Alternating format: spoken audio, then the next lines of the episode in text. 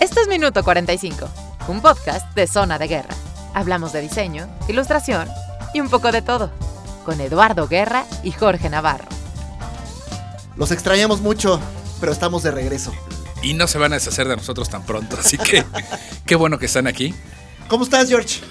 Muy bien, Lalo, muy contento. Y sí, ya ansiaba tanto que, bueno, a la hora. Pero sí, me encanta estar aquí. Yo estoy emocionado por haber regresado a la cabina. Hicimos nuestro primer ejercicio de Facebook Live. Por si no nos has escuchado, no, no has más bien tenido la oportunidad de vernos, el Facebook Live está ubicado ahí en la fanpage de Zona de Guerra. ¿Cuánta poches va? El Facebook Live, la fanpage. pues es que los, el inglés es el dominante. Sí, yo tengo muy, muy mala pronunciación en inglés, disculpen ustedes. Vamos a buscar un traductor de náhuatl o de mazateco para que nos digan cómo se dice. Sepan este, en, otras este, latitudes, En otras latitudes, sí. ¿De qué estamos hablando? Pues sí. Estamos grabando este minuto 45, 24, en nuestro episodio 24, el 5 de mayo de 2019 para los que no estén bien enterados, no festejamos el 5 de mayo, no aventamos, no hacemos desfile. Creo que más bien en Puebla hacen como un festejo local. Sí, ahí sí hacen una. Y hasta ahí, ¿no? Pues sí. Y Hasta representación hacen, ¿no? Representación. Exactamente. y me parece que en Estados Unidos es donde creo que le ponen más atención. Creo que por la idea de que le ganó México. A Francia, sí. Siempre entre comillas, cuando nadie me ve, a una potencia, ¿no? Que era el ejército francés. Creo que por eso llama tanto la atención. Ah, mira, le ganaron. Seguramente eso fue su independencia. Eh, bueno, en fin. Sí, para que aquí lo resumamos a la guerra de los pasteles. Exactamente. Entonces estamos en 5 eh, de mayo grabando. Eh, mi querido Jorge Navarro del estudio TPA. TPA Diseño. Su servidor Eduardo Guerra del estudio Zona de Guerra. Y atrás de la ventana está Fernando Martínez de BMP Black Media Productions. Que estuvieron la semana pasada en el evento de Soundcheck, algo así, ¿no? Soundcheck. Es, es que es una revista. Y te comentaba que mi amigo Enrique, que sí conoces. Sí, Enrique, saludos Enrique. Es muy amigo del dueño o del que, el chavo que empezó ese proyecto hace 20 años o más de 20 años. Entonces sí es una revista que yo he visto crecer, que yo solo veía en, los libreros de, pues, de de las revistas. Pero Eliseo creo que se llama el cuate. Si estoy correcto. Si no, pues ya Perdón por la imprecisión. ¿Por qué te abre de Pero sí, felicidades a BMP. Que anduvieron por allá. Y también felicidades a Fer que anda haciendo ahí su programa. Ah, y ese no lo has compartido. Sí, escuchen, el, vean los videos de Fer que anda entrevistando a gente de actores de doblaje, ¿no, Fer? Sí, mira, desde allá atrás nos contesta que sí. Entonces, por favor, también pondremos ahí las ligas. Que no se me olvide poner las malditas ligas. Luego pasa la semana y no pongo nada en el Facebook. porque me va comiendo el trabajo, caray. Ah, tienes este, tú mucho trabajo, qué bueno. Desafortunadamente sí. Sí, muy bien. Eh, damos también la bienvenida a un, pues, a un ya muy viejo amigo. Sí, muy viejo amigo, sí, sí, sí. Eh, que hemos caminado terrenos similares desde la carrera ah, y pasamos por TV Azteca y pues hay un montón de anécdotas en esta aventura del diseño. Y seguimos en el diseño. Mi Pepe Martínez, bienvenido. Ah, muchas gracias, chicos. Pepe Martínez de la O. Muchas gracias por la invitación. Bienvenido. Ya quería estar acá. ¿Sí? sí, la neta, sí. Qué chingón. Y estabas así, es como esperando. Así de, el clásico que invitan a la fiesta a todos y tú dices, ah, bueno, a mí ya a no mí me... no me ha llegado la invitación. claro, claro. ¿Por qué no me han hablado? Tú sí, tú sí, tú no. no, no, no. no muchas gracias, muchas gracias. Muchas gracias, chicos. Andamos buscando cómo este, empezar a acomodar la agenda, ¿no? Agenda que habrá que ajustar porque tenemos invitados interesantes. Sí. No que tú no lo seas. No, no, para nada. Pero que nos han pedido venir al programa, entonces. Ah, sí, gente que perdón que lo diga así, no estaba tan considerada en esta primera etapa del proyecto, pero que como ha ido creciendo, este, pues sí está buscando un espacio para decir, pues yo quiero... Qué buena este, onda. Tengo algo padre que decir y sí, la verdad es, oye, quiero ir porque tengo este proyecto y... Pues, y eso también habla de pues, el proyecto que traen, ¿no? Que, empieza a hacer ruido, que empieza a ser interesante. Qué bueno, felicidades chicos. Pues muchas gracias, muchas gracias. Sí, estamos contentos, la verdad. Qué bueno. Nos ha ido, nos ha ido bien, ¿no? Nos ha ido bien. En esto que empezó como. Para haber empezado de una manera, pues más bien, no, voy a decir que inconsciente ni, ni desinteresada, pero sí un proyecto que, como dice Lalo, no sabemos a dónde nos va a llevar. Pero ya también tuvimos oportunidad de ser invitados a una presentación de la Sociedad de Caligrafistas, ¿no? Mm, qué bueno. Entonces. Entonces pondrá interesante conforme avance bien, las sí. Sí, sí, sí, está muy padre. Muy bien. Hicimos nuestro Facebook Live, comentamos algunas cuestiones que pasaron durante la Semana Santa. ¿Te acuerdas que platicamos de que se quemó eh, la Catedral de Notre Dame. Sí, sí, Notre Dame, sí, sí, sí, sí. Bueno, también hicimos referencia a que, bueno, era pues, un impacto muy grande, eh, casi la, pérdida de la catedral con, con la del Museo de, de Brasil. Em, y se nos fue, fíjate que se nos escapó, que yo también creo que lo traía en la cabeza, pero se me fue incluso a notarlo la vez pasada, de el tema de la imagen del cablebús y la unificación de la identidad gráfica del sistema de transporte colectivo, que fue delegado al diseñador Lance Wyman por todos en el medio conocido. Conocido, sí, polémico. Polémico. Muy polémico, sí, sí, sí, Porque fue quien encabezó el proyecto de la identidad gráfica de los Juegos, Olímpicos, del Mundial, de la Copa Mundial de, México 70 y del sistema de transporte colectivo del metro pues, en su primera etapa, ¿no? Retoma este proyecto porque lo buscan exprofeso para hacer toda la identidad, la unificación de identidad del sistema de, transporte colectivo. No estoy bien enterado si empezaron por el cablebús y ya le delegaron como toda la unificación. Pero lo que leía, y es lo que me llama la atención, es que nuestra jefa de gobierno. La tuya. Tu jefa de gobierno. Sí, tu jefa de gobierno. bueno, la jefa de gobierno. No, ahorita tengo un tema que sí vamos a sacar. Ah, ok. Ándale. Ándale. Claudia, por favor, díganle el apellido que siempre me sale muy mal. Sheinbaum. Sheinbaum. Busca a Lance Wyman porque me parece que entre las agencias que cotizó, las eh, cotizaciones rebasaban el millón de pesos. Pues es que él cobra en dólares. Lance Wyman parece que cobró, según la nota que vi en El Sol de México, parece que cobró 480 mil pesos. ¿Cómo o sea, ¿se fue con la, menor, menor este, con la cotización más baja o qué? Bueno, se fue con la cotización más baja. Entiendo, entiendo que el nombre puede pesar, ¿no? No, ¿por qué, güey? Pero, pues sí está como mala onda que no lo haya hecho una agencia de México, ¿no? Ese es precisamente uno de los temas porque si la imagen ya estaba establecida desde los 70, claro. que se hizo el, metro, luego el, tren ligero, el tranvía, y luego el trolebús, digo, los resultados pueden ser de opinión diversa, pero, pero sí ese tipo de cuestiones es algo que le están discutiendo mucho, de por qué se lo diste a un extranjero, a un despacho extranjero, y no lo hiciste en México. Digo, finalmente las bases o las retículas ya estaban trazadas. Ahora, a título personal, a mí no me gustó. Parece como si agarraras la serie de foquitos de los años 70, esos que eran de piñita y te picaban bien rudo. Ajá. Eso parece. Todo el conglomerado. Digo, entiendo que nunca van a coexistir, no sé, más de dos o tres juntos. Ajá. Pero si lo agarras así, esa sensación me da. O sea, toda la serie de foquitos hecha bolas y conectada, así. Entonces, a mí no me gustó. A mí no me gustó. Y creo que se ve viejo. Ay, bueno, yo no, yo no me atrevería a afirmarlo así tan categóricamente si se ve viejo o nuevo, eh, actual, vanguardista, lo que sea. Yo lo veo unificado. Sí, está unificado, pero se ve viejo. Lo veo, como dices tú muy bien, muy colorido. Pues creo que tiene su código de color todo el sistema de transporte colectivo. más bien lo que me hace ruido es pues, el habérselo delegado a alguien de entrada ese alguien tiene un peso muy específico. Sí, sí, claro, es, es un icono del diseño. Entiendo, entiendo los costos y entiendo la, la austeridad, pero hombre, si bien hay agencias en México que pueden llegar a cobrar eso, que me parece que, que por todas las aplicaciones que tendría ese sistema de señalética y, y el costo se me hizo bastante eh, bien, o sea, no, no es una eh, cuestión muy volada, ¿no? Pero estamos hablando del de Lance Wyman o de las agencias de aquí, de arriba de Lo que pagaron, Ah, o sea, eh, lo que pagaron por, por el diseño se me hace justo, se me hace que está bien, pues. Ok. Y que cualquier agencia lo pudo haber cobrado. Es que a lo que voy es, ¿cuántas agencias de aquí habrán cobrado, el millón de pesos? ¿Y cuántos de los que nos pueden estar escuchando no dirían, yo lo haría por 200? Claro. ¿No? Porque hay muchas agencias, muchas agencias pequeñitas que podrían haber dado el brinco con un proyecto de este tamaño. De acuerdo. Porque yo creo que Lance Wyman ya no necesita esas credenciales. Eso, es, como lo que. A mí no tanto el costo, sino. Ah, por qué otra vez buscar el recurso de el que es el, crack en este tipo de, cuestiones, ¿no? Sin demeritar también el trabajo, perdón, Pepe, demeritar el trabajo de las gentes, de las personas que son figuras, claro, Claro, de acuerdo. Además, también es como un poco rescatar esa, eh, esos viejos logros, ¿no? Porque finalmente la tipografía, los. Eh, toda la, la parte gráfica que sigue siendo hasta el día de hoy un ícono referente de México en el mundo. Eso sí. Entonces, retomar eso creo que es por lo que finalmente eh, decidieron hacer, hacerlo. Tú- Más, más- más allá del costo. Tú lo ves bien. O sea, a ti te gusta cómo. El resultado, la Ajá. verdad, es que no lo veo mal. Ajá. No lo veo mal. Lo veo muy unificado, como dices tú. Unificado. Ajá. O sea, parecido. Ajá. Sí. Finalmente, ¿no?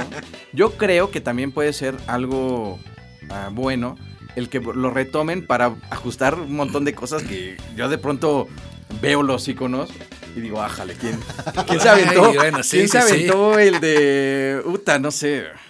El Metrobús tiene un montón de cosas que dices, qué feo está. ¿no? Sí, los del Metrobús son infames. sí. Los peores, mi querido Navarro, yo creo que son los del eh, tren ligero. Hijo de Dios. Y mira que yo lo tomé durante muchos años. Se- voy, estoy buscando aquí hacia la parte de. Xochimilca. Híjole, qué feos estaban. Señalización, tren ligero. Yo tomaba el tren ligero cuando estaba en la secundaria. Creo que hasta los de la línea 12 Los últimos. son horrendos, sí. Sí. No todos, pero sí, están muy forzados más bien. Claro. Yo, por ejemplo, la línea que más usaba en esa época es la de Tasqueña. Sí, Y la verdad es que sí es una, una iconografía bastante. sí línea 1 y línea buena, 2, sí. todavía la 3. Ajá. Es que ando buscando aquí. Este es el tren eléctrico urbano.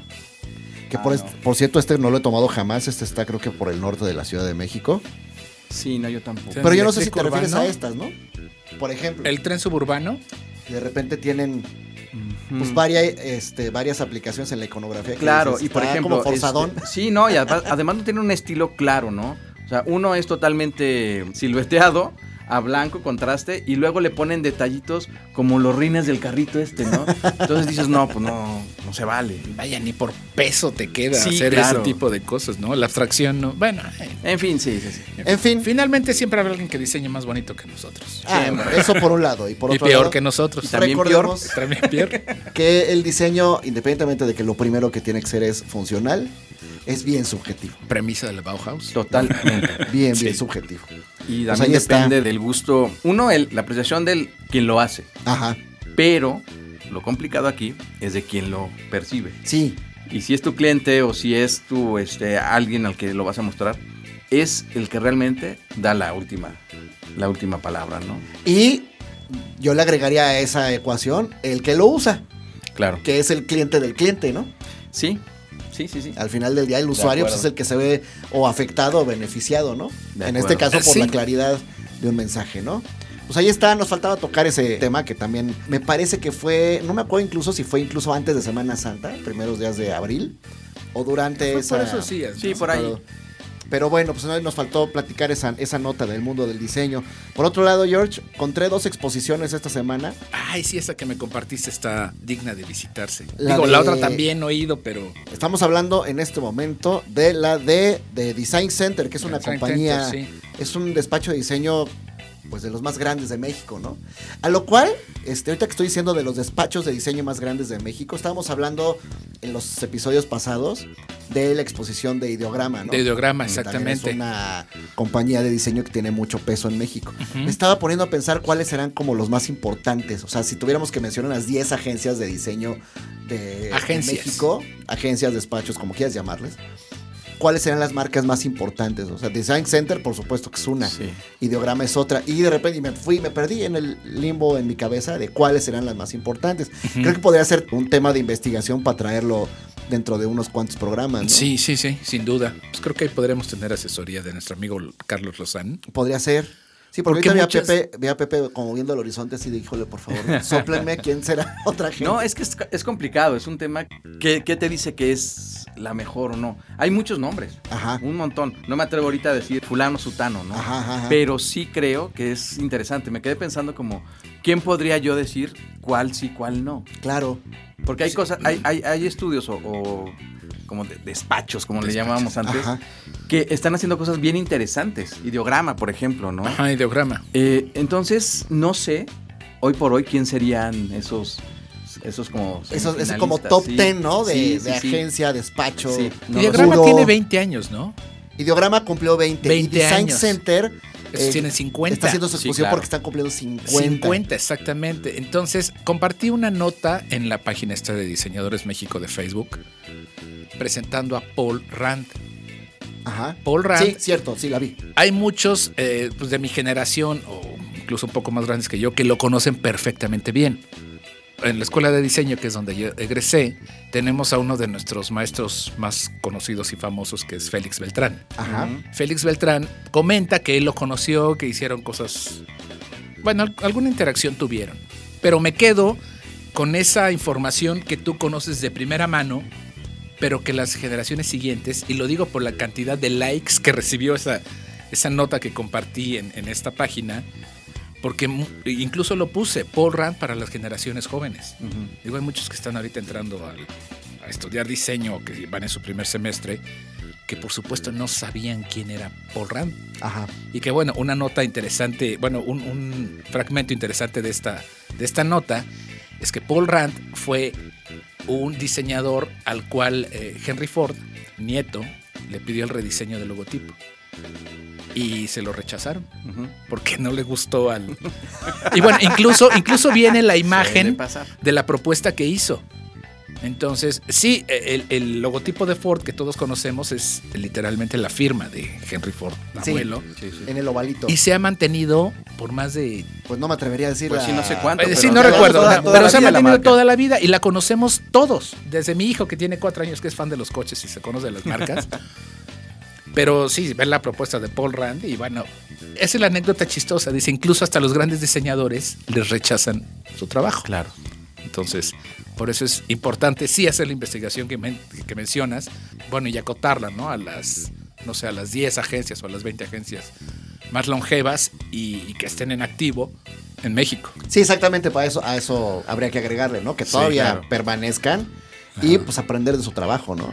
Sí. Porque te encuentras en, en- en foros de diseño un montón de, de personas que se quejan y se quejan y se quejan de no hay trabajo y eh, estamos muy apagados y estamos de la corneta en el diseño y bla, bla, bla. Cosa que no es exclusiva de México. Hace rato Sí, estaba no. viendo em, una publicación de una diseñadora española que se llama Laura López. Laura Lofer. ¿Tú también la tienes en Instagram? Claro que la sigo. Ah, bueno, lo que pasa es que eh, estaba platicando en una publicación, en una historia de Instagram. Estaba hablando de la situación del diseño ahí en España. En Es como España. una conversación muy similar a esta, ¿no? De, eh, de que está muy saturado el mercado creativo y muy mal pagado, ¿no?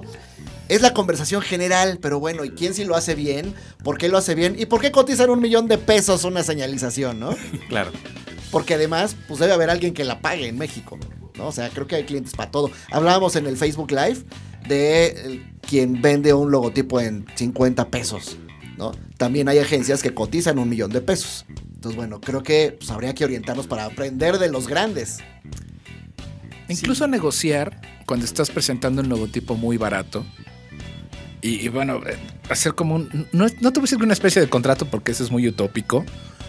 Pero sí decir, bueno, te voy a dar este precio. Llegué a un acuerdo contigo. Te voy a hacer precio, pero no incluye esto. O no tienes derecho a.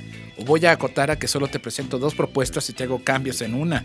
Sí, por supuesto. Sí, sí, Sí, Porque además no es lo mismo dedicarle tres o cuatro horas al desarrollo de bocetaje de un logotipo y presentarlo, a dedicarle todo un proceso largo de investigación y luego de pruebas y una aprobación para llegar a un logotipo, ¿no? Sí, sí, sí, estoy de acuerdo.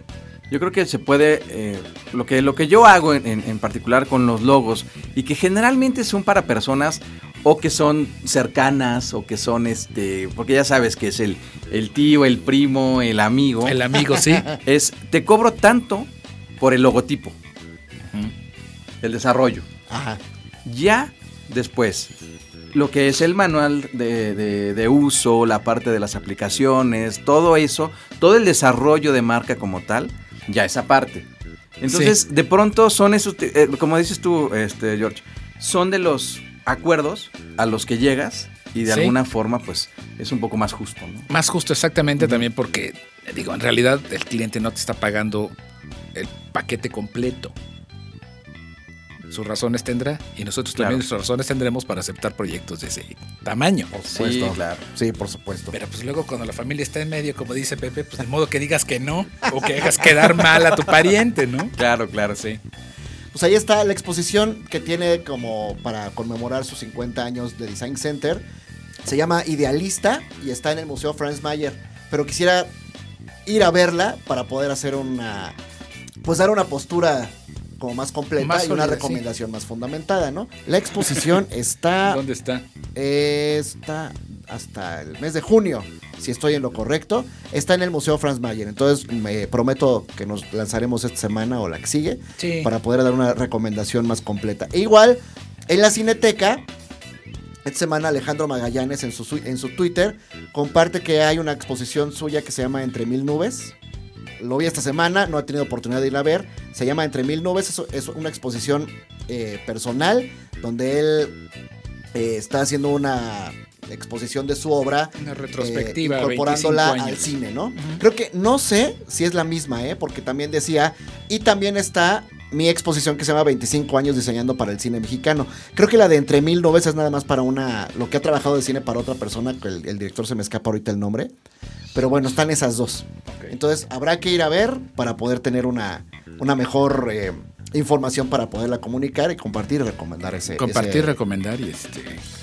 Esos, esas exposiciones, ¿no? Y si ustedes ya fueron, pues compartan. Sí, por favor, si alguien, si ¿Qué alguien ya fue y nos hace favor de opinar y de recomendar, este siempre será bienvenido. Pues ya está, ¿no? Eso era lo que teníamos como en la, La agenda. En la agenda, George. ¿Tu semana de chamba bien? Sí, estuve cumpleaños y bueno, después de, de ese delicioso Facebook Live, Ajá. fuimos a echar taco delicioso. y este. Gracias. ¿Cómo se llama el lugar? Escollo. ¿En dónde está? Escollo está en Querétaro, en la colonia Roma. Este, el, uno de los propietarios es nuestro amigo Juan Vaquero, que era pues, como el gerente o algo así de los danzantes en Coyoacán. Ajá. Entonces es garantía. La cocina del Escollo está rica y bueno, espero que a Lalo le haya gustado la recomendación. Estuvo muy bien, me eché unas tostaditas de atún Ajá. y el taco, un taco de pescado que no me acuerdo cómo estaba preparado el pescado, pero estaba bien, estaba delicioso. O sea, no me acuerdo cómo se llamaba el platillo. Es Eh, el taco de pescado estilo Sinaloa Gracias. o Culiacán. Este es Sinaloa, rebozado, Sinaloa, rebozado. Eso. Pero lo Sí, preparan con pico de gallo y col morada. Ah, y tienen bien. unas salsitas ahí que uff. Ah, ya se me antojó. No, buenísimo, ¿eh? Solo hay cerveza artesanal. Entonces, si son de marcas, no lleguen con sus six porque no los van a dejar entrar, pero pueden Y pedir si son de estómago delicado, también vayan con Cerveza artesanal, también ese es un tema. Yo creo que tóquenos después. ¿Cerveza artesanal? Sí. Hay que pensar como con quién.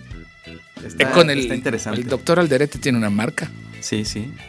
También Trino Trino también. tiene una marca de cerveza. Pues que nos manden unas cajitas, las probamos y luego. Ándale. bueno, oye George, Dígame. quería preguntar, ¿te acuerdas de Don Gato? Claro que sí. ¿Te acuerdas de un episodio donde Don Gato está compitiendo para ser astronauta Sí, con Marvo. con Marvo? ¿Y te acuerdas? ¿Te acuerdas que está un Don Gato muy arrogante queriendo hacer como una esculturilla, ¿no? Sí, con los palitos de madera. que le ponen ahí, este, los, los ponen ahí a, a competir. Y Don Gato muy arrogante, ah, pues hice una casa, ¿no? Y la casa se veía pues ahí todo como mal lograda, ¿no? Sí. De repente volteaban a ver el de Marvo y Marvo había hecho una pinche feria, Un ¿no? parque Así de diversiones. Sí. Un- una rueda de la fortuna que, que- que también jalaba, Que ¿no? giraba, sí. chingón. ¿Sabes? Te voy a contar cuándo me sentí yo así como Don Gato, güey. Y sí fue un madrazo a mi arrogancia de escuincle de preparatoria. Resulta que llego yo al propedéutico de la WIC Ajá. Y nos ponen ahí en respiradores. ah, primero fue el examen de admisión, el teórico, normal, este, ahí está, ¿no? Y después había un examen práctico. Nos ponían a hacer como esculturillas. Con palitos de, de, de, de, paleta. con abatelenguas, Ajá. ¿no? Y pintura y, no sé, un montón de madres, ¿no? Aviéntense algo mamalón, nos pidieron. Palabra millennial, Sí. mamalón. Nos pidió Marcela Castro, a quien mando un saludo, y Ceci Palacios. Nos pidieron eso, ¿no? Entonces hice un avión que no me acuerdo cómo quedó, pero que yo iba armando el avión y no me convencía, ¿no? Yo he sido siempre, y creo que desde ahí me di cuenta, que soy muy malo para las maquetas, ¿no? Cuando estaba en idea, perdón Javier que te lo diga ya así tan, tan francamente, odiaba hacer domis, me chocaba hacer domis. Entonces estaba yo haciendo mi avión, quién sabe cómo quedó, no me acuerdo, no lo recuerdo, pero recuerdo más la escultura que estaba haciendo la persona que estaba junto de mí. Estaba haciendo un alebrije que te cagabas. ¿no? O sea, estaba muy bien hecho, le puso sus patitas, le hizo sus cortes con su este con el cúter. Con cúter. No sabes qué bien quedó, le puso un chingo de colores porque había un montón de cosas con acrílico y esa persona era Pepe Martínez. No me acuerdo de eso, Lalo. Y así fue como conocí a Pepe. ¿Qué tal? ¿Qué tal? No. Pepe tiene cara que no lo veía venir. Sí, no, no, te juro que no me acuerdo de eso, no me acuerdo de eso. No me acuerdo de mi examen de... de, de- de Pues yo sí vida. recuerdo lo que estabas haciendo. Y recuerdo que me sentí como Humillado. ¡Qué maravilla! Porque al final tu avión no voló y la casa de Don Gato se cayó. Sí, y me pasó lo mismo. Me pasó lo mismo con Pepe cuando íbamos en segundo semestre. Nos piden que hagamos un papalote, ¿no? Era tu némesis. Sí, yo creo. No, no, para nada. Entonces, pues me aviento yo un pinche papalote. X, ¿no? Un papalote normal, ¿no? El que es convencional de palo grande. Sí, el- la cruz y el el papel de papel, chile. no sé qué. Y ahí, vamos todos a volar el papalote. Yo no sé de entrada por qué nos pidieron ser papalotes. Ya sé. Pero bueno, pues ahí salimos todos a volar el papalote. El pinche papalote, por supuesto, estaba en el suelo, ¿no? Ahí lo arrastraba yo como perro muerto. De repente volteó y Pepe tenía un papalote. De este, cuatro metros. No, no, no, no, no sabes. Japonés. Perfecto. Claro, Pepe lo un- un pescoy. Calibrándolo bien. No, no, no tienes una idea de lo humillado que me sentía yo la parte mala. Híjole, no, este- tampoco me acuerdo de eso. ¿Qué tal? Y la, la neta es que es muy padre acordarme de estas historias porque pertenezco a una generación en la, en la WIC y ya lo he comentado muchas veces. Sí, que sí, tenía un gran talento para el diseño Sí, y que digo, me, los compañeros de generación me eran. ayudó mucho a centrarme en lo que yo podía proponer en este mundo del diseño y aprender muchísimo de ellos. Entonces me da mucho gusto eh, estar platicando hoy con Pepe, que pues, fue una de esas personas que como parece que por, por lo visto con su reacción no lo veía venir, pero así fue tal cual, así fue tal cual. Bienvenido Pepe. Muchas gracias, muchas gracias, Lalo Jorge. No, no lo veía venir y la verdad es que me regresaste a, a una época bien, bien divertida de, de- mi vida, ¿no? Y como dices, sí, creo que eh, fue una generación bien interesante, muy eh, talentosa. Yo no sé a- a- ahora cómo, cómo estén esas, esas generaciones. No sé si las nuevas generaciones de diseñadores tengan también, a lo mejor, lo que nos tocó a nosotros vivir para poder tener esas como reacciones en, en cuestión de diseño. ¿no? Ajá.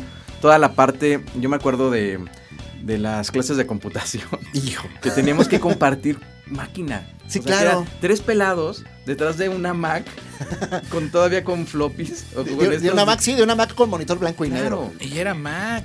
Si les digo que yo tenía puras PC, la del vago de México. Sí, no, no, no, claro.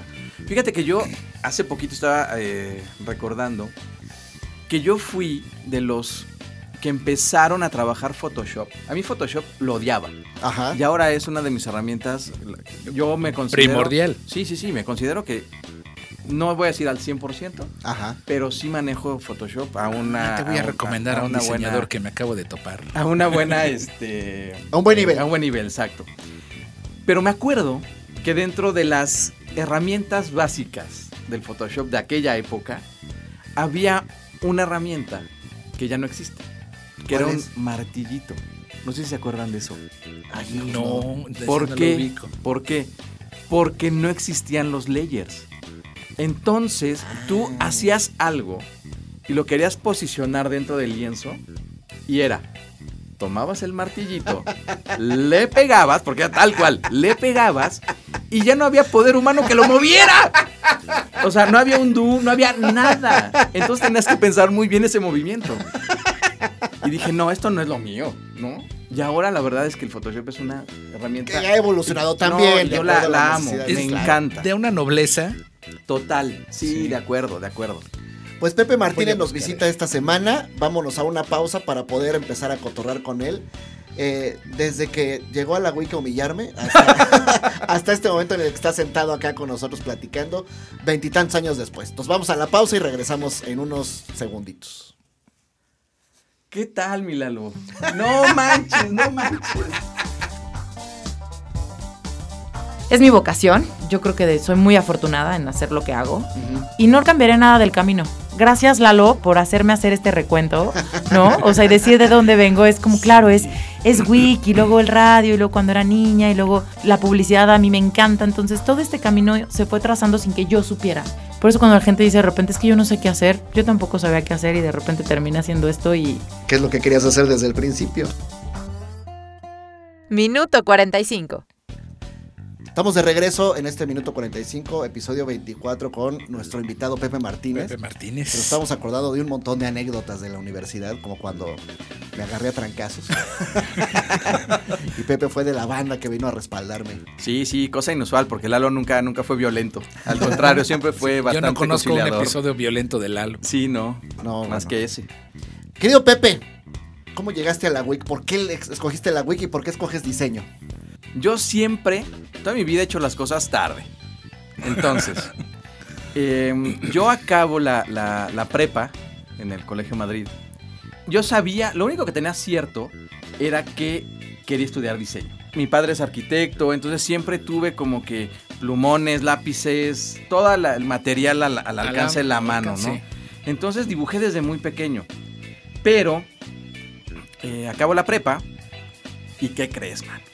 Yo, mi, mi- mi parte científica nunca va a ser este eh, nada de lo que me enorgullezca. Reprobé química todas las veces que se puede reprobar química.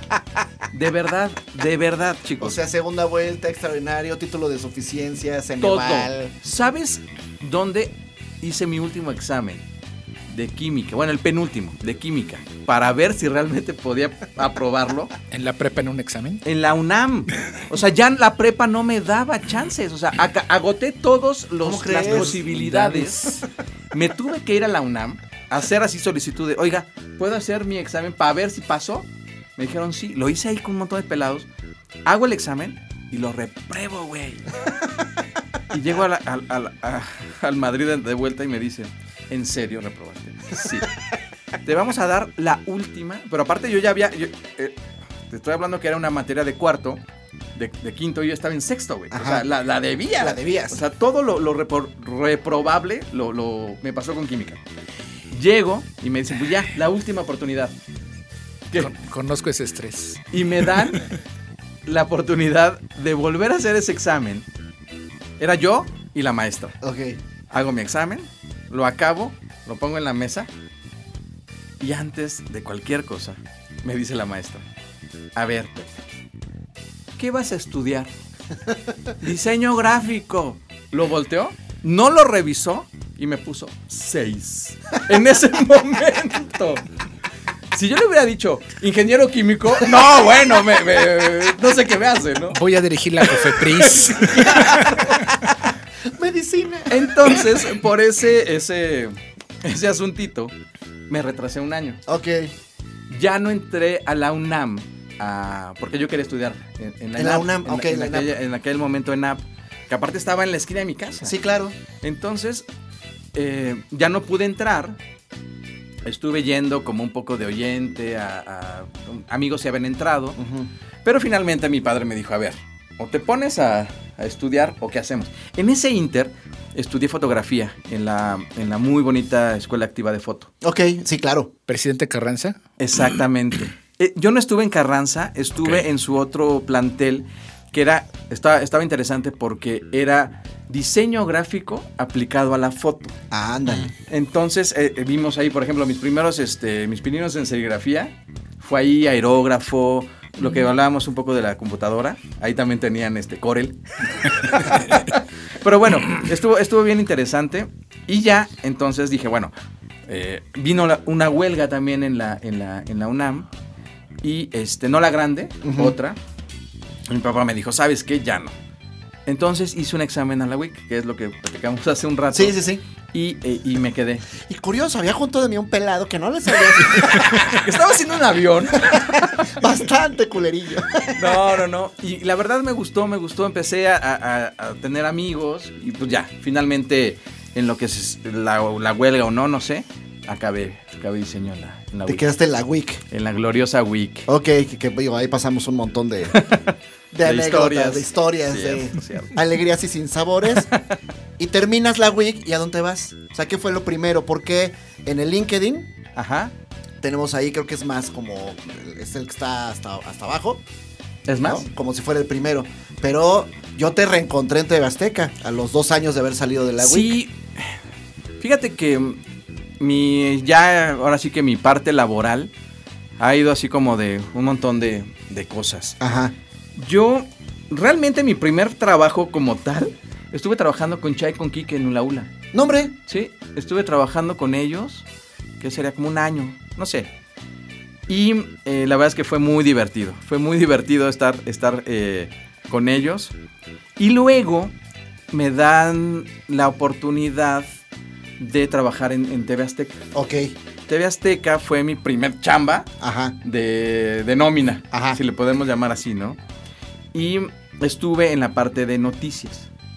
Yo estaba, yo era el encargado de, noticias, de hacer este los recuadros y las infografías que así. El camión llegó y se estrelló. Entonces, un camioncito, ¿no? Esa, esa, esa era mi, mi chamba. Y ya luego, fíjate que estuvo interesante en TV Azteca. Porque mm, volvemos un poco a, a- a la- a nuestra generación y a la tecnología. A nuestra, a nuestra generación le ha tocado toda esa carga de cambios. ¿Cierto? Del Sí, vinil cierto. al CD, ¿no? Sí. De- o sea, ese tipo de cosas Sí. que de pronto no nos damos cuenta, pero que han- hemos sido como un poco experimento de eso, ¿no? Y llegó a mi vida el Internet. Yo no conocía el Internet hasta que alguien me dijo, oye, ¿tú eres diseñador? Sí. ¿Por qué no haces la página de hechos del noticiario Hechos? Y dije, pues sí, me la he hecho, ¿no? en esa época estaba el flash de moda y entonces como que yo Sí, empecé sí. A, a- a- a trabajar en eso. Claro, claro, ya estaba el flash. Ajá. Sí, por ahí de- estamos hablando por ahí del 99. Más o menos, más Ajá, o sí. menos, más o menos. Entonces, la primer página de internet del noticiario Hechos la hice yo. Bueno, la diseñé, no la, la hice. diseñaste tú. La diseñé, ¿no? Porque finalmente había programadores. Sí, claro, que, sí, sí, que- sí. Que, que se echaron toda, toda esa parte. Y gracias a eso, dije, wow, esto me encanta. Y a partir de eso, em, también por cuestiones del destino, empieza a, generarse una generación de gente que trabaja para Internet y caigo con una diseñadora muy buena que se llama Carmen Escobedo. Eh, trabajaba, venía del norte, del periódico El Norte. Del norte, sí. Y ella. Grupo Reforma. exacto, de Grupo Reforma. Ella ve mi trabajo, por también por, por, por el pollo, por un amigo nuestro en común. también. Rodrigo. Rodrigo Morlesín, sí. Saludos a Rodrigo Morvesín. Saludos al pollito. Y este ve mi trabajo y me dice, vente para acá. Ella era directora de diseño en ESMAS. Ok, ok, ok, ok, ok. Y me dice, vente para acá, me interesa. Este, yo estaba también viendo si me iba a estudiar a Barcelona en aquella época. No, hombre. un montón de, de- de- de cosas. Y finalmente acepto y me voy para, para Televisa. Ok. Gran experiencia, de verdad. Trabajar en internet a mí me, me cambió la vida, me encantó. Ajá. Y ahí estuve bastante. bastante Sí, porque mm, como decías tú hace rato, pues no era algo que, que conociéramos desde la licenciatura, ¿no? ¿no? no, lo conocíamos. Y bueno, para nosotros, en esa etapa del internet, lo único que teníamos era la cuenta de correo electrónico, Claro. el Outlook, y mandar los PDFs con, al periódico. Ah, estás hablando de Azteca. De Azteca, exactamente, y era nuestro contacto más cercano al internet. Sí. claro. Entonces, Pero si nos vamos más atrás, entramos a la licenciatura en respirador Claro. Sí, sí, y sí. salimos con monitores a color. O sea, Sí, fue un cambio sí. durísimo. Y todavía no existía el internet cuando salimos nosotros. No. O por lo menos. No, estaba muy Era incipiente. Era incipiente Era muy y había una compañía que se llamaba Compuser. Y era de los pocos que te daban una cuenta de. Bueno, te vendían una cuenta de El correo. hosting, sí, sí, sí. y el hosting. Yo me acuerdo de, de una tarjeta cuando, cuando nosotros estábamos en la. eh, ya terminando. ¿Te acuerdas de Marga López? Ah, sí. Me dio su tarjeta y ya traía su cuenta de correo. cuenta de correo. el bien pro. arroba. Dije, Ajá. wow, esto es el futuro. Yo quiero una No. tarjeta así. Claro, claro. sí. Y ya después empiezas a, a- a entender, ¿no? Cómo, cómo empieza a modificarse el, pues, todo el escenario. Y cuando tú llegas a Es Más, dijiste, estoy en el futuro, estoy trabajando para eso. Cañón. Ajá. Dije, esto es lo que me gusta hacer. Y entonces, aparte me tocó una coyuntura bien interesante, porque yo entré es más en el 2000. Ajá. Justo cambio de poder Ajá. de, de Fox. De gobierno en México. Entraba sí. Fox. Y cubrimos las elecciones de, de- de Fox. Uy, nada más. No tienes una idea Del de ácido. la ese- chinga que Sí. fue. De verdad. Era actualizar en tiempo real noticias, estadísticas, números, pero aparte sin tener todavía la tecnología que se tiene hoy. Entonces era a patita. Era de hacer un HTML nuevo, cambiar los datos, volverlos a subir, actualizar el servidor. Era de verdad, era un ejército de personas trabajando sobre eso. No, no, no, fue una desvelada, pero fue increíble. Ok. Y entonces ahí, que, fue como mi primer contacto real con, con el Internet, me doy cuenta que es como que por dónde me quiero ir. Ok. Y ahí viene capacitaciones, actualizaciones, un montón de cosas, porque como platicábamos, eso no lo vimos en la escuela, pues tuviste que aprenderlo de algún lado. Sí, ¿no? totalmente. O fuiste aprendiendo sobre la marcha. Capacitaciones fueron muy pocas y muy, este, muy escuetas. Fue el trabajo, trabajo diario. Y el preguntarle al de junto. Yo tengo un, muy buen amigo que fue, yo le digo mi sensei. Ajá. Eh, Víctor, Víctor Pérez. Era el típico diseñador, pero también tenía esa, esa como mezcla de programador. Ajá y le preguntaba, oye Víctor, ¿cómo hago esto? Ah, bien fácil. Comandos, shortcuts, y, y, pasaba, ¿no? Ajá. Y yo, no seas manchado, explícame, ¿no? A ver, otra vez, y otra vez así, clac, clac, y lo hacía. Pero era su forma de decirte, si te interesa, vas a venir y te voy a explicar. Ajá. Le aprendí un montón. Ok. Y fue así de, ¿y ahora cómo le hago? Y experimentarle, ¿no? Es el trabajo diario el que te da la, la, la experiencia. La capacitación, la verdad es que en ese país es precaria. Precaria.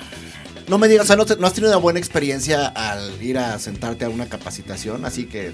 No, yo lo he aprendido todo como, como sobre, ¿Sobre la, marcha? Sí, sí, voy de repente a me gusta mucho ir a, oír a personas, a su experiencia y demás, y de ahí voy agarrando. Pero ya que yo me, me siente hacia una capacitación, la verdad es que no. Fíjate, yo me, yo me hubiera imaginado que sí, que en algún momento sí. No. Porque, por ejemplo, digo, yo puedo hablar por mí, yo no sé si, si a George ya he pasado igual, pero con el tema de internet, siempre lo he visto como de ladito.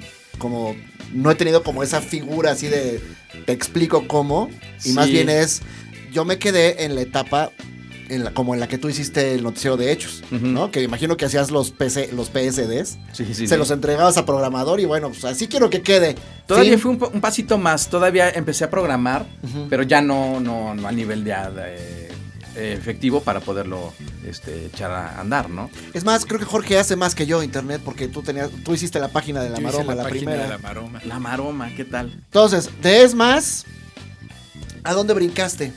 Fíjate que de Es Más fue mi primer este, punzada emprendedora.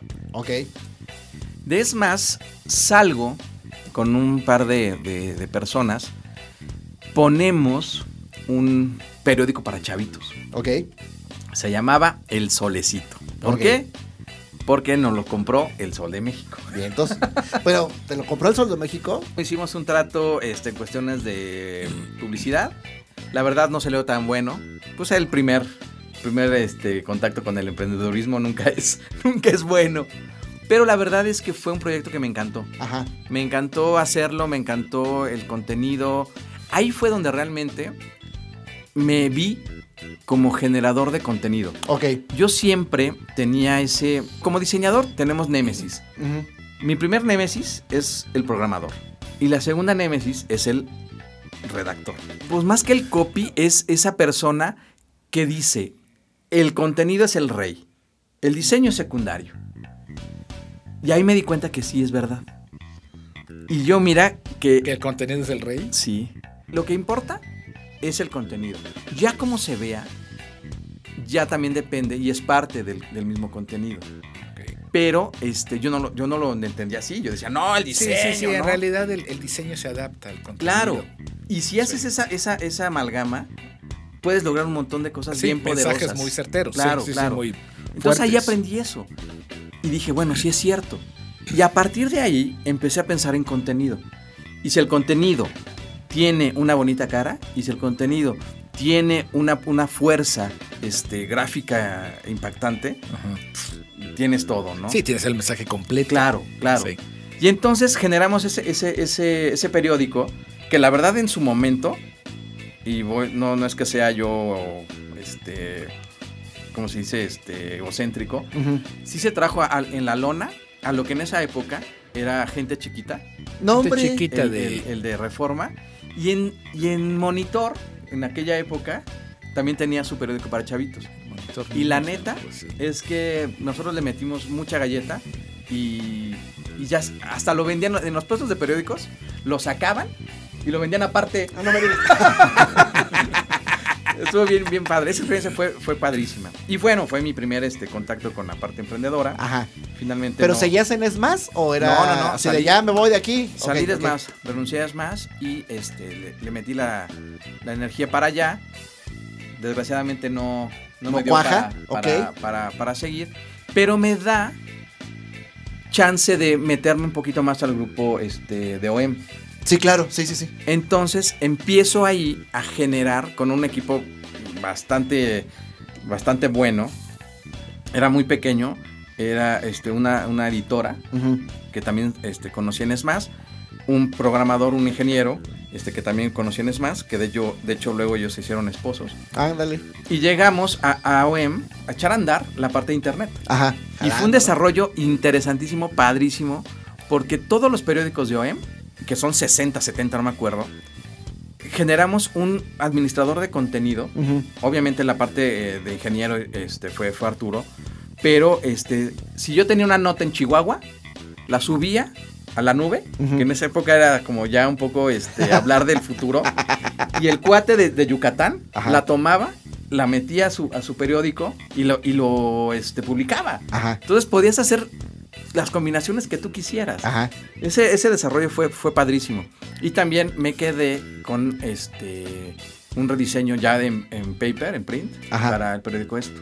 Ok. Entonces me dio como buenas, este, muy buenas experiencias ese, ese bache, ¿no?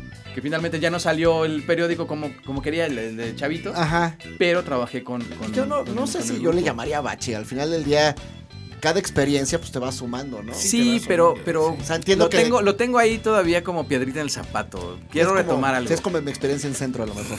Puede ser, puede ¿no? ser, Ya- claro. ya después te platicaré mi experiencia en centro, pero sí, de los errores más bien, eh, creo que de los éxitos, eh, pues los celebras y demás, pero de los errores es donde aprendes. Sí, ¿no? totalmente, Entonces yo no, la, yo, acuerdo. yo no la llamaría error esta, esta cuestión de aventarte a hacer un periódico que al final del día viste que lo vendían aparte. Sí, sí, Pues creo sí. que eso es algo que te puede haber llegado a, a- a dar satisfacción en su momento, Y fíjate que ahí lo tengo, lo tengo todavía como materia pendiente. Ajá. Y de hecho tenemos un proyecto, mi esposa y yo, este, del tema. Ya, ya hemos pl- platicado un poquito de eso, ¿no? Me ayudaste a, a- a generar ideas para los personajes y demás. Ajá. Que va para allá. Ajá, ajá, generar algo para, para niños. Está, está padre esa parte. Sí, y, sí, sí. Este, y de ahí que viene. Bueno, conozco a mi, a mi esposa, a mi ahora esposa. Mi ahora esposa. sí. y este, pues Puedes mandar saludos. Saludos. y pues no, Ponle play. nada. Tenemos que. Ponle play, ¿no? Ponle play. No, tengo que empezar a, a- a desarrollarme eh, para generar más, más ingreso. De estar como un poco independiente, este, porque la parte co- con, ellos Ya fue, te- fue ya un poquito de, de independen- de independencia, me voy con la competencia. Entonces me voy con el primo y llego a Grupo Imagen. Ajá. Sí. Y entonces, este, en Grupo Imagen, la verdad es que vuelvo a tener esa parte de pertenecer a una empresa, Ajá. pero también de, de su proceso de renovación. Llego justo cuando están relanzando el Excelsior, relanzando este, radio, y llego en un punto donde me permiten aportar la parte este, de diseño en, en internet. Y genero las páginas de Excelsior, de imagen, de reporte. En esa época tenían muy incipiente la parte de tele, que era, se llamaba eh, Cadena 3. Cadena 3, cierto. Sí, ¿no? Cadena 3. Sí. No, no recuerdo. Entonces trabajo con ellos. Y trabajo con ellos un montón de tiempo. Me permite estabilidad en mi, en mi vida. Me caso. Ujú. Y este. Y acabo, a- acabo este, con ellos trabajando de vuelta en, la- en el desarrollo, desarrollo web. Tuviste, formaste parte de este equipo de diseñadores que, que mm, obtuvieron el premio al mejor diseño de periódico. No, porque fue print. Ok. Y la verdad es que son talentosísimos. Yo pensé que era como toda la estructura. o sea, Y fíjate tanto que- impreso como digital. La verdad no me acuerdo si, si, si formamos parte Si tomaron de en cuenta nosotros la la, parte digital, digital, pero sí fue print. Ajá. Y este son diseñadores que yo respeto muchísimo, que son amigos míos. Ajá. Uno es Alejandro Medrano, que también conocí en ESMAS. Ajá. Ah, mira. Y este. Nunca hablemos mal de nadie, amigos. No, la verdad no. A mí, mi networking, la verdad es que me ha abierto un montón de puertas. Ah, qué bueno. Yo, la verdad es que sí soy este ferviente. eh, no sé, quiero que toda la gente haga buen networking porque finalmente es lo que te va a dar el siguiente paso. No sabes. ¿no? Ajá. Y bueno, trabajé con él, también con otra persona, con este eh, eh, Ernesto Alcántara, que era el director gráfico de, de- del Excelsior en esa, en esa época. Y la verdad es que sí son personas bien talentosas. Y cuéntame tu experiencia en Teletón. Teletón. Teletón fue una experiencia que me, que me llenó como esos huecos que tenía. Porque después de, de- de- de imagen, me regreso a Televisa, pero a la parte print. A la editorial, a la ¿no? editorial. Ajá. También con otra persona que conocí en, en, en, en ESMAS. Entonces me dice, güey, jálate para acá porque estamos haciendo como este experimento de digitalizar la parte print de, de, este, de Televisa. Puta. No. Interesantísimo, ¿no? Interesantísimo. Pero ¿cuántos números no tiene Televisa? O, bueno, no sé si tenía, si Y, tiene lleg- y actualmente. ¿no? llego y me dicen, ¿sabes qué? Que lo primero es vanidades, caras, este, pues todos las- los, los títulos que tienen, ¿no? Y eso transpórtalo a digital. Entonces empiezo a incursionar en desarrollos para iPad, para iPhone, este, aplicaciones como tal, ¿no? Descargas, que, Sí, que sabía sí. de descargas. Y empiezo a meterme en ese mundo. Ajá. Y también me fascina. Y digo, esto es el futuro. Todo es el futuro, ¿no? Pero la verdad es que el desarrollo para aplicaciones móviles fue para mí un así como, wow, esto es nuevo, ¿no? Y empiezo a ir a las juntas para, para ver los diferentes dispositivos, los tamaños de las pantallas, cómo se ven. Es una ciencia. La verdad es que, que me encantó. Y aparte también empezar o continuar pensando en contenido. Porque lo que pasa con la revista es que tú tienes tu revista en las manos, estás leyendo que lo que sea, lo que te guste. El chisme de Lucerito o, este, o- ponerte mamado con eh, fitness, no sé, ¿no? Pero se queda ahí. Y el pasalong de, de una revista, pues es de dos personas a lo más, ¿no? O sea, yo compro mi revista, la leo, luego te la presto a ti y por ahí alguien se la presta Sí. a alguien más, ¿no? Pero se queda en una foto. Pero tú tienes en el carrete, en tu cámara, 200 fotos. Claro. Aprovechalas, ¿no? Entonces me, me tocó también esa parte de la secrecía de, de las revistas, de no, no, no, tenemos la exclusiva y tenemos una foto. Ajá. Güey, pero tienes 200 acá atrás. ¿Por qué no haces una galería? ¿Y por qué no tienes a la gente viendo fotos de la boda de fulano o, o de... Explotar ese contenido. Explota aún más el morbo. Claro. El morbo, el, el- el contenido como tal, ¿no? Y digo, esto está buenísimo. Entonces empezamos a proponer, pues, ediciones diferentes. Ajá. Y ahí también confirmo mi, mi teoría de que el contenido es el rey. El chiste es cómo lo manejes y cómo lo, lo- lo expongas, ¿no? Entonces viene esa parte de mía de vuelta a Televisa, pero con otra perspectiva. Ok. Y me gusta también mucho. ¿Y en qué momento haces el, el, el match ahí con Teletón? Porque también empieza una crisis personal donde empiezo a darme cuenta que el trabajo que yo hago de pronto pues, se queda ahí. Y si alguien lo ve bien, si alguien este, cobra más por eso, pues también a mí me pagan tres pesos por hacer algo, pero aquel cobra 200 mil, ¿no? Y empiezo como a tener un poquito de, de mm, necesidad de que mi trabajo sea este apreciado o, o- o sirva para algo más, más, más en corto, más en concreto. Ok. Y entonces ahí empiezo yo a participar en fundaciones de amigos o cercanos en cuestiones de diseño, ¿no? Te hago la página para tu fundación, te hago tu este, fotos para este, diferentes eh, cosas como un poquito altruistas, ¿no? Y me empieza a gustar. Entonces digo, no, ¿sabes qué? Esto como que me está gustando más. llega también un punto donde el trabajo es muy mecánico, ¿no? Es, Claro. este, es repetir lo mismo, es la misma revista, hay que meterle para el iPad, hay que meterle para, el- Sí, para el te, te teléfono. entiendo perfecto. Sí, se vuelve Entonces, rutinario. estos, estos este, proyectos que empecé a tomar por aparte me empiezan a dar mucho oxígeno. Ajá. Y llega un punto donde digo, esto es lo que quiero hacer. Ok. Por lo menos en un tiempo sí quiero como trabajar en pro de alguien más. Ajá. Y de verdad, también por azares del destino, por amigos, te digo que el networking es maravilloso. Un amigo de otro amigo y así, me habla una persona que quiero mucho y me dice, oye Pepe, recomiéndame a alguien porque estoy buscando un director para la parte digital de Teletón. Subdirector, en realidad. Y le digo, pues yo. Dice, no, no, no, tú me vas a salir muy caro. Dije, no, pruébame.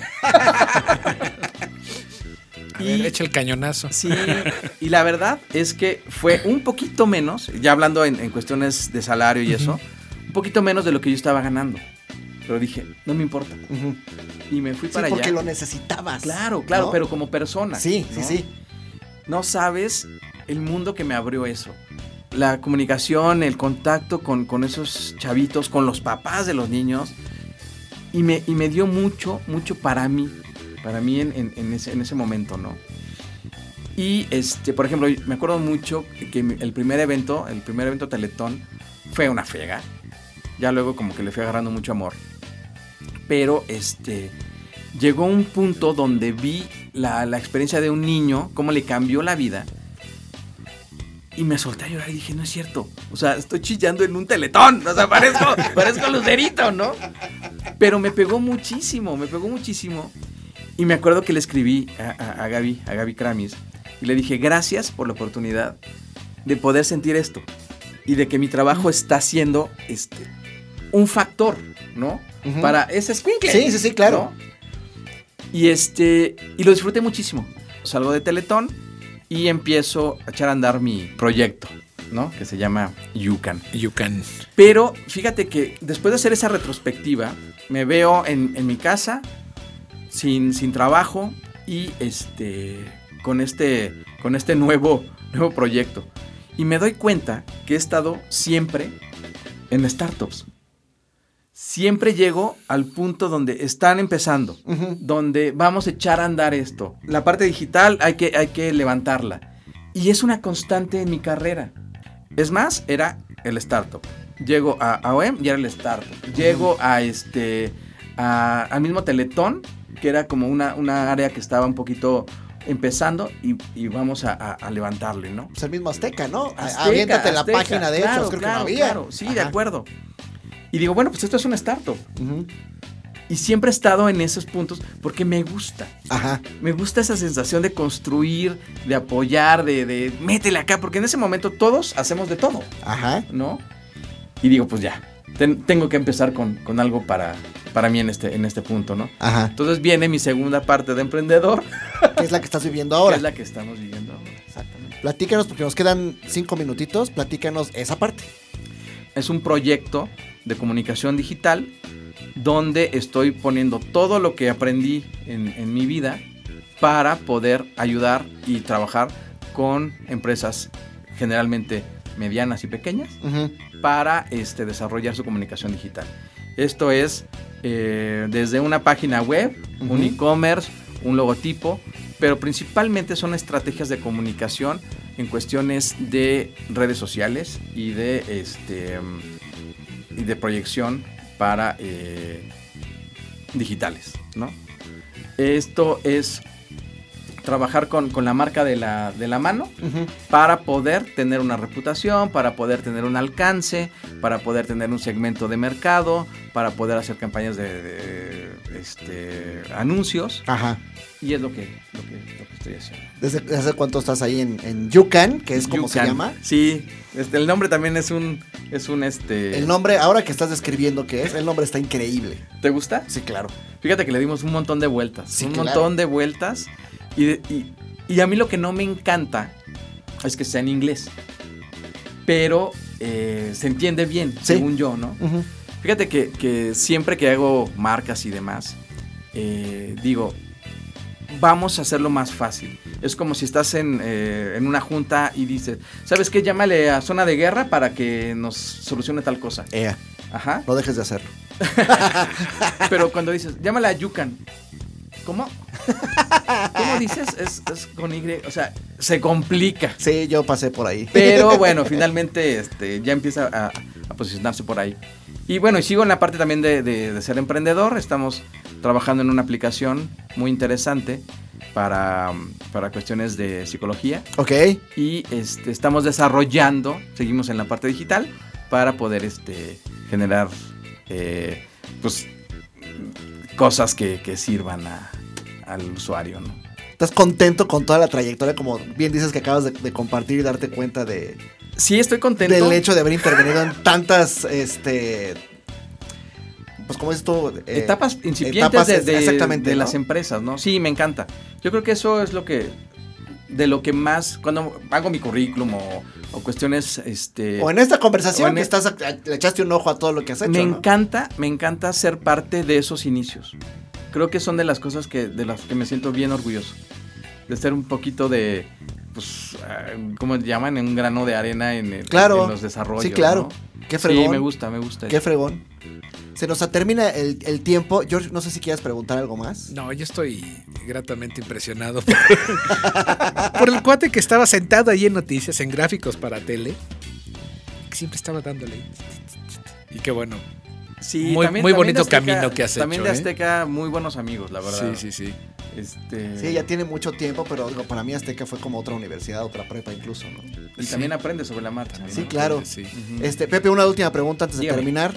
Eh, este programa se llama Minuto 45 por la medianía de edad. estamos, este, me parece que estamos ya en el segundo tiempo, ¿va? Sí, ya, ya. Ok, tu primer tiempo haciendo una evaluación, ¿qué tan satisfactorio, qué tan bueno fue tu primer tiempo? Bien. ¿Bien? Está en la Champions, mano. Bueno, bueno, sí, sí, bueno. Sí. Finalmente es un. Es como un round de. de. ¿Cómo se llama? De. De medir, ¿no? Ajá, Creo que. Creo que. Todo, todo sirve, todo, todo ayuda. ajá. Y finalmente sí creo que, que es bastante satisfactorio. Me da mucho gusto. Pues me da mucho gusto haber conversado contigo. Teníamos ya muchas ganas de que vinieras. Em, fue una, fue una, retro- una retrospectiva bastante interesante. Estuvo buena, ¿no? Este ejercicio tan, tan padre. Y pues vaya, vaya, eh, te agradezco mucho que hayas destinado una hora de tu domingo, ¿no? De tu familia, de tu esposa, a venir a conversar acá, a venir a cotorrear y a, a sumarte también a este proyecto de Minuto 45 para compartir experiencia con la gente que nos escucha y pues a de repente a decir, eh, en diseño se pueden hacer las cosas y se pueden hacer muy bien, Sí. siempre y cuando hayan las ganas de hacerlo, ¿no? Sí, las ganas, eh, voluntad y, y- y el tiempo. Y saber buscar los Sí, recursos. Sí, porque yo creo que eh, el diseño es de tiempo. Ajá. El diseño, o sea, no es horas nalga, es, es sobarlo, es, es disfrutarlo, es, es hacerlo. Y, y sí, creo que el tiempo en un diseño se nota. La cantidad de tiempo invertido, Invertido, se nota. Sí, exactamente. No hay diseños que dices, ay, métale media horita. no". Échale más diseño. Échale más. Alguien, ¿quién era? ¿Eras tú? En, en- en- creo que ahí en Diseñadores México, que pusieron una frase tóxica de, de- una frase de Ah, tu sí. cliente tóxico. Ah, ¿el, de recién? Esa- no, no sí, puse ese eso. reciente. Esa es buenísima. La sí. más Échale votada, más yo-. Fue la primerita, pero no, no fue la que puse yo. Yo puse una, infografía. Ah, Muy sí, claro, de bien. la cotización, ¿no? Claro. Sí. George, ¿tienes algo más? Por el momento no, me quedo con este grato sabor de boca del invitado. Y este, compartan Pues muy bien. y opinen. Muchas gracias, chicos. Pues queda listo entonces el episodio 24 de Minuto 45. Gracias a ti que escuchaste, gracias por compartirlo y por darnos tu opinión. Te invitamos a que nos escuches la próxima semana. Por lo pronto, te agradecemos tu compañía. Muchas gracias, Pepo, por haber estado aquí. Muchas gracias a ustedes, Gracias, Pepe. George. Gracias, Fer. Lalo. Y vámonos porque el tiempo apremia. Muchas gracias. Hasta luego. Hasta luego. Porque están jugando los Pumas. Esto fue Minuto 45. Gracias por acompañarnos.